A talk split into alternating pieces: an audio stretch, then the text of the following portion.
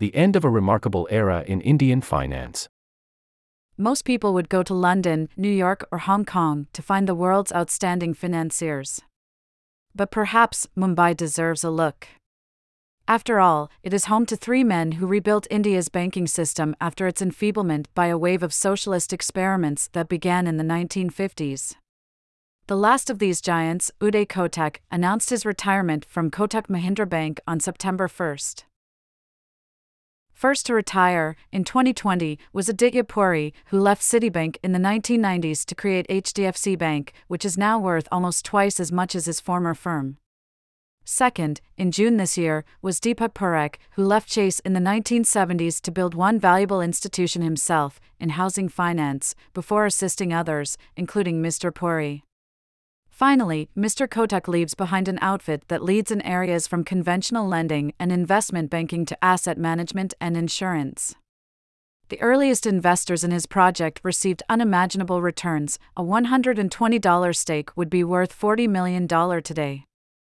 His company went public in 1992. Its shares have since made a gain of 12,000%. Each of the three giants played a part in recreating a dynamic private sector. The government had taken a sledgehammer to Indian finance, starting in the 1950s with the nationalization of insurance firms, before taking over private sector banks between 1969 and 1980. Mr. Kotak began his work in 1985, not long after leaving business school. His first activity, like that of Goldman Sachs's founder Marcus Goldman, was discounting notes. Mr. Kotak paid 12% for funds he lent at 16% to suppliers waiting for payment by Tata, a conglomerate, and other companies with strong credit.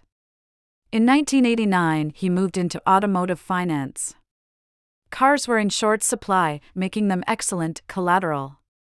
Mr. Kotak arranged to buy in bulk from Marty Suzuki, the leading manufacturer, then distributed the vehicles through dealerships on the condition that they were financed. As India's economy opened up in the 1990s, Mr. Kotak started new subsidiaries, investment banking for public listings, then insurance, and finally commercial banking in 2003. He was not alone in seeing opportunity. Thousands of financial institutions were established in India during the 1990s only to be wiped out by the global financial crisis of 2007 to 2009. But Mr. Kotak, along with Messrs. Parekh and Puri, avoided the common mistake of providing credit based on political and personal criteria, and made it through. Kotak Mahindra's market capitalization peaked in 2021 at $59 billion. It has since dropped to $42 billion, despite superb growth, profits, and credit quality. The peak came just after a rule on bosses' tenure was imposed by the Reserve Bank of India, RBI, which set a firm end to Mr. Kotak's time in charge. Mr. Puri suffered a similar fate. Rather than push on to the last day, Mr. Kotak stepped aside a bit early, noting he had a large event to plan, his son's wedding. The names of two candidates to succeed Mr. Kotak have been submitted to the RBI for its blessing, as is now required. The head of the central bank, in turn, is appointed by the Prime Minister. Although an era of explicit financial nationalization has ended, a quieter one has emerged.